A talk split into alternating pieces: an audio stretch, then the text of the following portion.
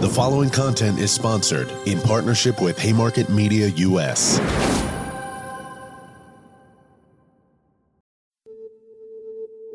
What I'm hearing is a kind of quiet optimism about the next 12, 18, 24 months. We are optimists as entrepreneurs, but I would say we're also opportunists. There's something about that opportunity as an entrepreneur to kind of respond really quickly to changes, to opportunities, to AI, to ESG, whatever it might be, to say there's something we can do here. PROI is a partnership of givers, not takers. We give business to one another, we give learnings and expertise, we give our time, and we give relationship. The PR Week podcast, in partnership with PROI, presents State of the PR Industry View from the Entrepreneurs. This is Gideon Fidelzeid, editorial director of Custom at PR Week. I am very pleased to welcome you to this very special podcast. We're calling this one State of the PR Industry View from the Entrepreneurs. And I want to thank PROI Worldwide for sponsoring this. PROI, of course, is the world's largest partnership of entrepreneurial communications agencies. Talent retention, cost management, new technologies, stakeholder relationships. These and more have long been challenges agencies face, but they've never been more challenging than they are right now. Entrepreneurial firms are particularly well positioned to thrive in this environment, and we have two leaders today who are particularly well positioned to speak on these topics and impart great wisdom from which all of you will certainly benefit.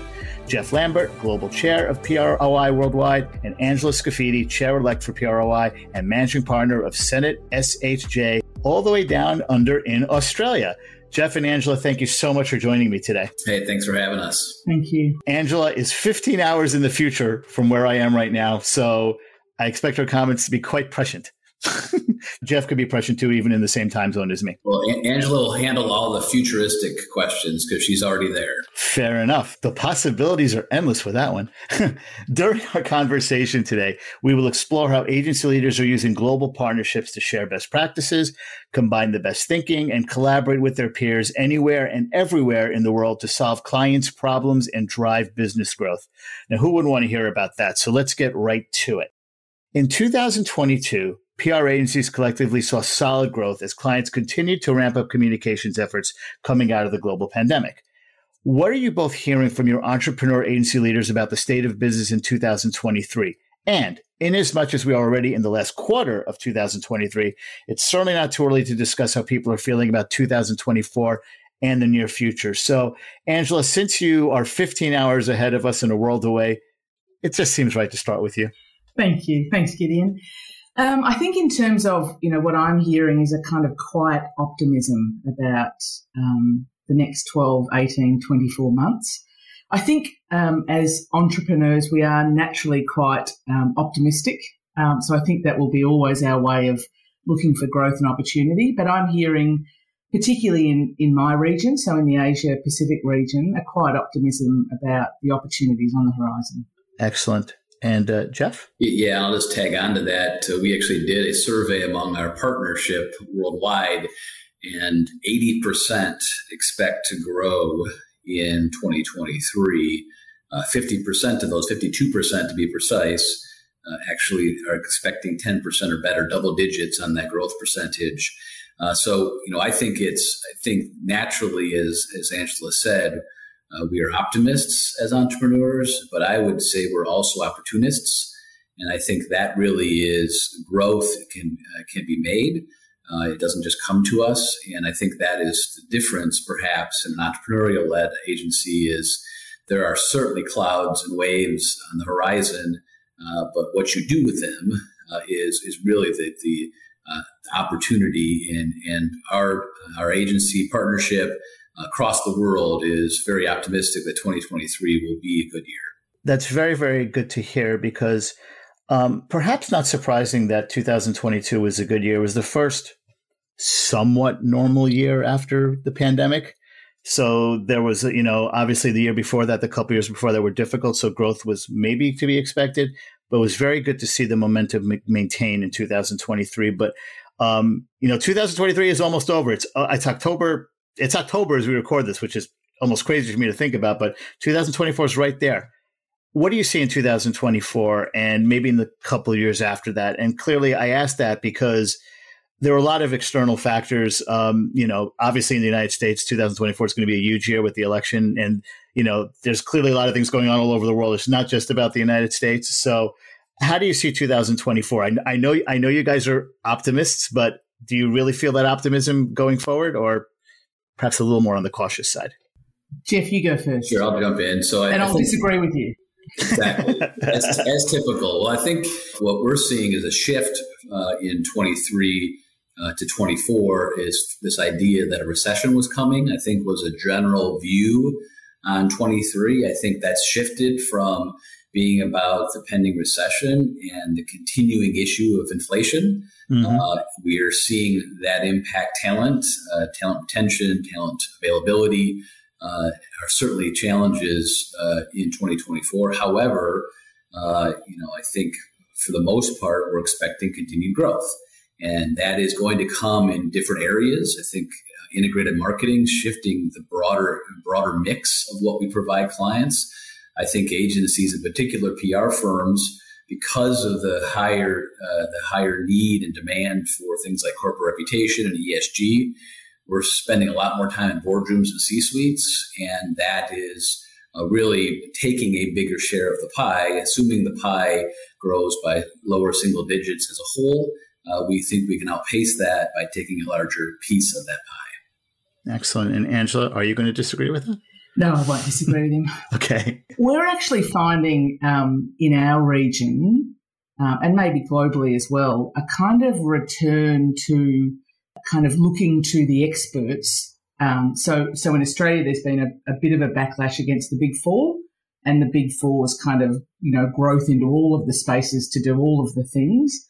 There's been a bit of a kind of you know a return to let's talk to the experts about things like communication, etc. So there's certainly a bit of a shift from a market perspective.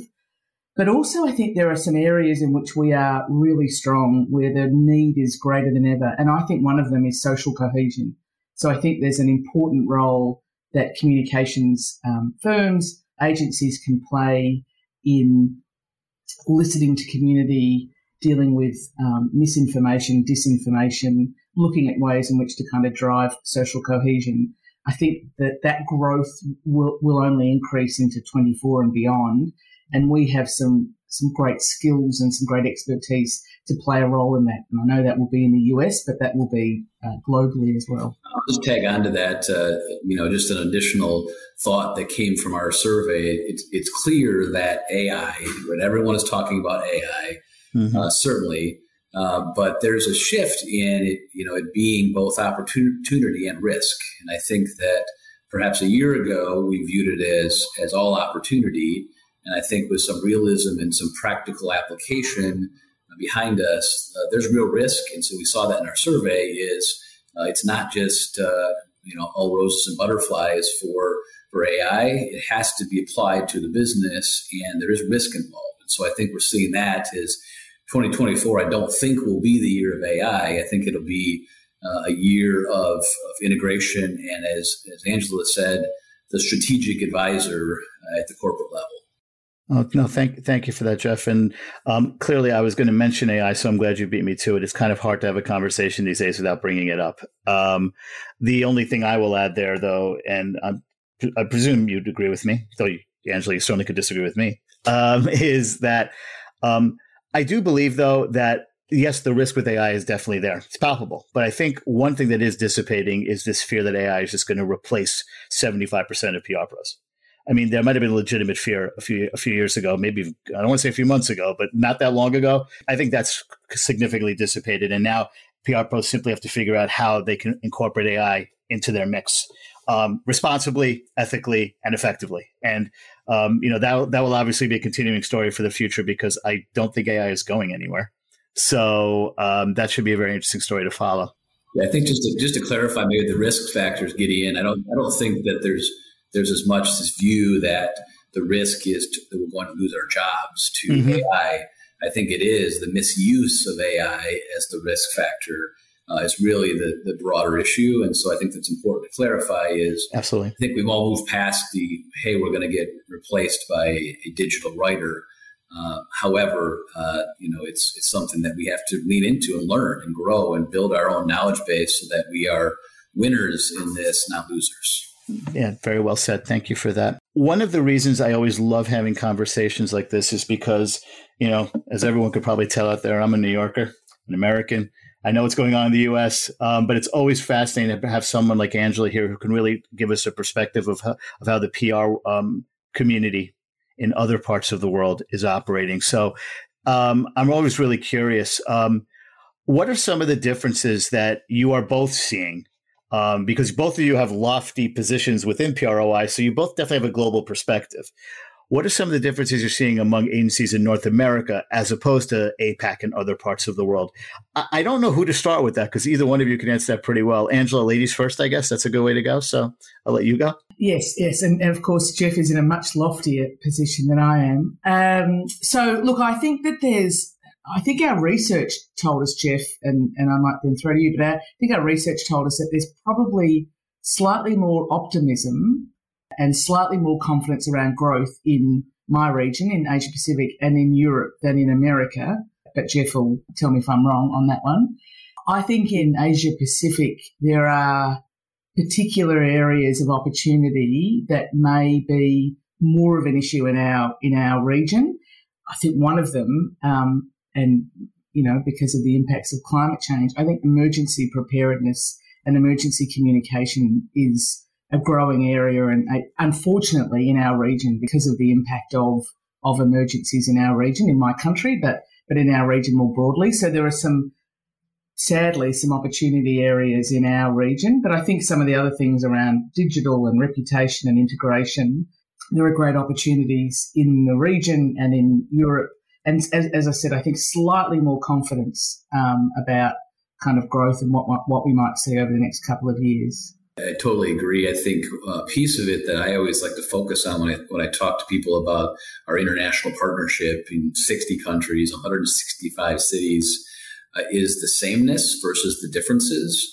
We, we, we have many of the same struggles with talent or bringing people back to work from COVID or economic challenges. Certainly, cultural is the biggest difference from, from country to country and agency to agency. But in operating an agency, it's shockingly similar. Uh, and that is really the value of partnership is, is we share business challenges, we share, we share uh, hurdles and, and opportunities, but also what's, what's fairly universal that I've found in my travels as, as global chair is innovation and creativity you can find anywhere. Hmm. And I think that if you can tap that from I mean, one of our one of our foremost experts uh, is in is in AI is, is in the APAC region in Doi, and Doi is spoken all over the world, and he is a resource to me and to Angela and to our EMEA partners, and that is found again in a uh, in a what you call a non certainly non-U.S. but even a non-traditional market. Uh, and so I think that is really the interesting piece that I have found is these this idea of new ideas, great ideas, innovation, people leveraging creativity happens in every country in the world. That message of collaboration across the globe is just just such a powerful one. It's great to hear it. So thank you for thank you both for that. Um, you're both entrepreneurs, and of course, you know this whole podcast is about a view from the entrepreneur. So that makes a lot of sense. Now, you both started agencies from scratch, having grown and evolved those businesses over time with great success. How has that experience prepared you for what can best be described as the dynamic communications industry that we see today? How does an entrepreneurial spirit ultimately impact the business, your clients, employees, and other stakeholders? I know it's a lot there, but I'm really trying to focus on why, as entrepreneurs, how has that enabled you to, you know, how, how is that how has it helped you see the communications industry the way you operate your businesses the way you deal with clients those kinds of things? Because i think that would be really beneficial for our audience to hear. Um, jeff i'll start with you only because i started with angela last time. I just figured you're going to say you know elder elders first but no no no. Yes so i, I think that you know the, the PROI partnership is the world's leading partnership of entrepreneurial agencies and it's tough to be entrepreneurial if you're not an entrepreneur and I think that is unique is we have a lot of uh, agency founder led, you know, started in my case in the basement 25 years ago uh, it, with this idea that I could perhaps do it better. And Uh, and that grit and that that drive, uh, I think, as an entrepreneur, is business mindset. And applying that business mindset to PR makes us stronger advocates for our clients because that ultimately is what we're trying to achieve is a business outcome of some sort, be that a nonprofit that's trying to raise more capital or more funds, uh, serve more people, a public company trying to raise their stock price, a private company trying to hire employees and grow their business. Those those elements are who we are as business people, as entrepreneurs, and so it lets us look through the same lens as our clients. And I think it's definitely an advantage. But I also think we benefit so greatly. I, I love connecting with clients and other CEOs who teach me about being a good operator of a business in the PR world.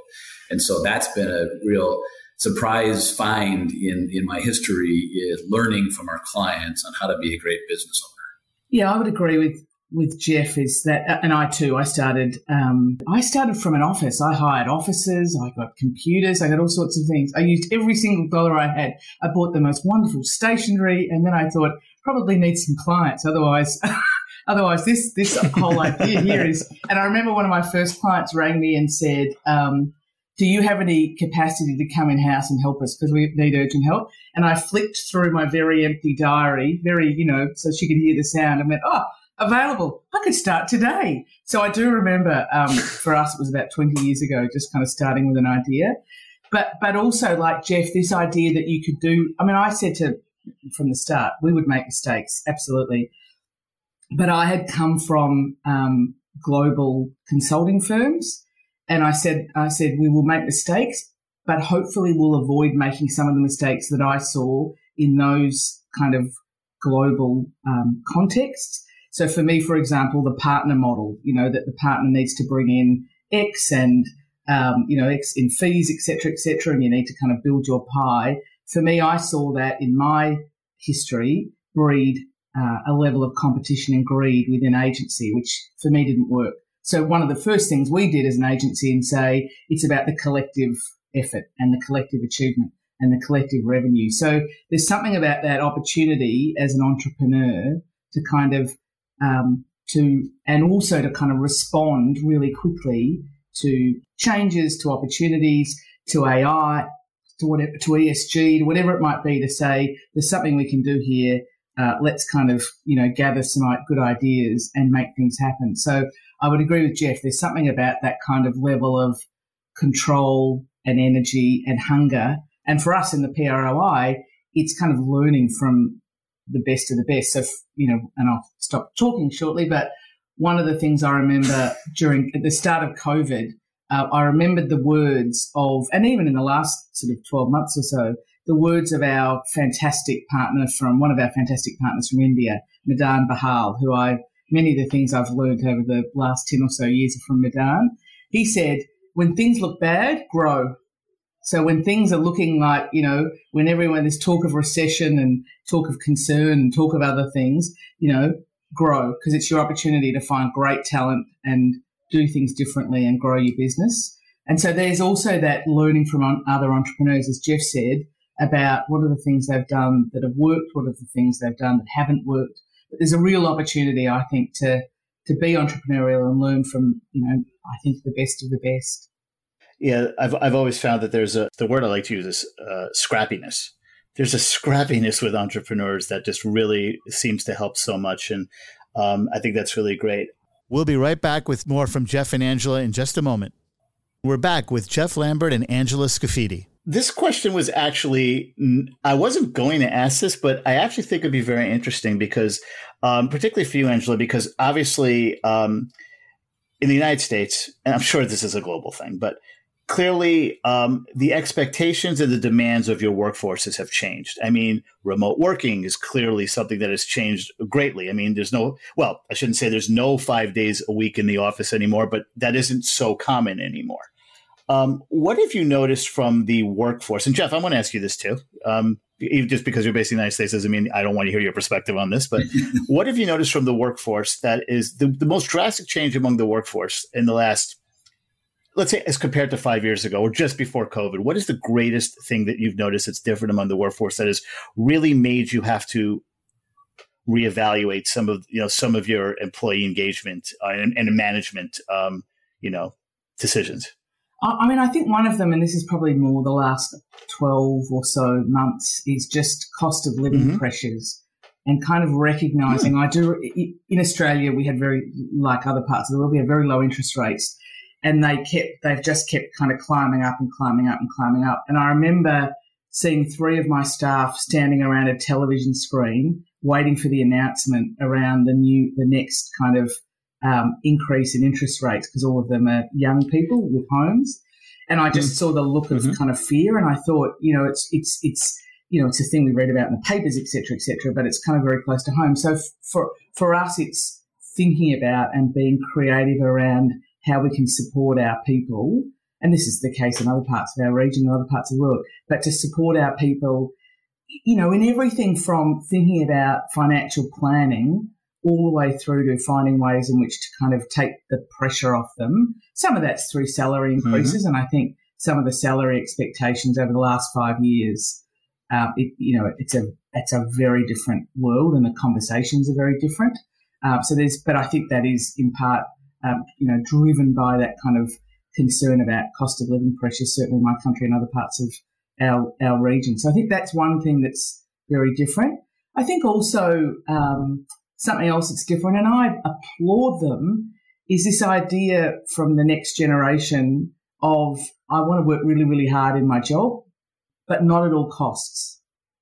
Um, so I'm, you know, I'm committed, I'm keen, I want to learn, I want to contribute, I want to do great work. I want to change the world. I want to do all those good things, but not at the cost of all the other things that matter to me. Um, and I think about one of my, you know, um, up and coming successes. She works very hard, but she also, you know, um, has a really active social life and loves doing exercise and loves doing all of those things. So I think the kind of shift I've seen as well is people are prepared to work hard and contribute and commit, but not at all costs. And I feel like um, sort of when I was, you know, growing up in communications and, and PR, um, it, it, it, was a sl- it was a different world. So I think over the last five years, I've seen that heightened. I think COVID heightened that as well. This idea of, um, you know, prepared to give, but not everything. Fair enough. Thank you very much for that, Jeff. Yeah, I think uh, you know. I, I, think back to the the couple months before COVID, and we were debating as a leadership team on whether we should go from one flex day a month to two flex days a month a month. Hmm. And it's it's laughable, but I'm the you know I'm the old guy saying we, can't trust these kids to, to, to work on you know from home, and then suddenly we all did. And mm-hmm. I think the, the, the learning in that, uh, even for this old dog, is that you know that digital certainly for a digital first generation is very comfortable and actually preferred. Uh, whereas uh, the generation that I grew up in. It was presence in the office, get there before your boss does, leave, you know, after they do, check in with them. You know that the, the relational work environment, I think, was was the way the way for decades. And I, I do believe there is going to be a bounce back to someplace in the middle. Uh, I don't think we're going to go all the way back to work, and I also don't think we're this idea of we're going to be virtual forever is going to work. And it took it took a few years of I think some truth telling on productivity gains that were more about the commitment to get through COVID than really about the discipline of the of the workforce. Um, but I think that the ability to use digital to be anywhere, to work from anywhere, I think is a true uh, difference maker in our business, particularly in our business because we're service. We can do it from anywhere. And I'll be the first to say, I don't mind looking out at the water while I'm working for inspiration, for, you know, for a quick poke my head outside. Uh, that is healthy to do, to work in sprints versus sitting at a desk, head down for as long as you can, as long as you can take it. So there's some real wins in this.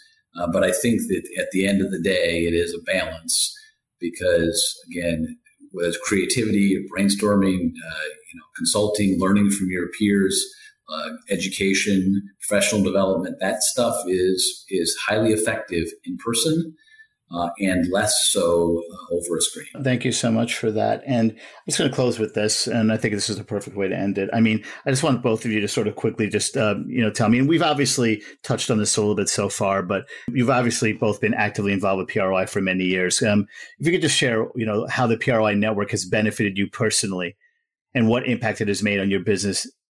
I was going to ask about your employees, and yeah, I can still ask about that. But if you could think of one thing, because just one thing that the one thing that where you you know you really feel PROI has benefited you, whether it's personally or whether it's as a business manager, what would it be? Jeff, I'm kind of alternating here, so I guess I'll go to you first here. Yeah, I mean it's hard to it's hard to pin it to one thing, but I would say as a phrase that I've been been using a bit is PROI is a partnership of givers, not takers, and mm-hmm. we give uh, we give business to one another, we give learnings and expertise we give our time, uh, and we give relationship. I, I consider Angela and you know 25 30 40 other people from around the world as my dear friends and that is that is something that if i needed something in australia or i needed something that that she could relate to i know that she would be there for me and that's same uh, case for me and, and, and other partners and i think that is a special thing uh, that this is about business but ultimately business, in particular, the PR business, is about relationships, public relationships. And I think mm-hmm. that is so uh, such a big piece of, of PROI family. Well, well said. Thank you, Jeff and Angela. Gideon, I'm going to be very cheeky and add on to Jeff and then share my one thing, um, okay. which is just a, a, an anecdote I was thinking about. So I completely agree with Jeff. I, I now have friends in cities across the world. And in Australia, we are a bit isolated. You know, we're a long way from from you know from other places, um, and 15 hours ahead, of course. Um, so there's something about having those friends all over the world. And for me, one of those powerful moments was right at the start of COVID, as I kind of you know carried my laptop to the spare room to start a business, thinking this probably is going to be the end of this business that I have you know given my all to. And I got a WhatsApp message from one of our partners in the UK who said, you know, I too am worried. These are the things we're doing. And then all these other people joined in. And suddenly I just thought, we're going to be okay because collectively, you know, with my friends, I'm going to figure out how to do this and it will be okay. So there, there's something for me, I completely agree with Jeff about those, the friendships and the support. The other thing I think is just for our people. And, and for me, another anecdote was I took one of my um, staff to um, our meeting, our regional meeting in Thailand last year and seeing her sitting on a panel with someone from India and someone from Thailand and you know someone from somewhere else in the region and you know I just saw the the excitement and the interest and the desire to learn and the passion and and just their connection between them. And I thought you know this is great for us uh, but this is also great great for them. So it's it's been a really exciting thing to see. You know I have to say like and I said this before I sometimes I definitely get caught up in my little New York, United States bubble. And it's always so nice to talk to people from PROI because there's a wonderful world of PR pros out there. And they're all supporting each other and collaborating with one another, and can all benefit from that. And it's always, you know, it's always good to have that kind of reminder. So I very much appreciate this. And um, you know, Angela, I'll tell you what, if I ever do find my way to Australia, and I definitely intend to at some point because it's a country I'm just dying to visit. Uh, I hope you could score some uh, Australian Open tickets for me. But uh, other than that, I know everyone's out there. Boy, Gideon is just shameless, isn't he? Yeah, well, you know, I'm an American, right? No, Jeff, I'm sure you're not shameless, but I am. But seriously, that was really, really wonderful, and I really, really appreciate the time that you took today to, uh, you know, to share your wisdom, entrepreneurial and otherwise. Thanks once again to Jeff Lambert and Angela Scaffidi for joining us today, and thanks to PROI Worldwide for sponsoring this podcast, and of course, thanks to all of you for tuning in. Until next time, this is Gideon Fidelzeid of PR Week, wishing you all a great rest of your day.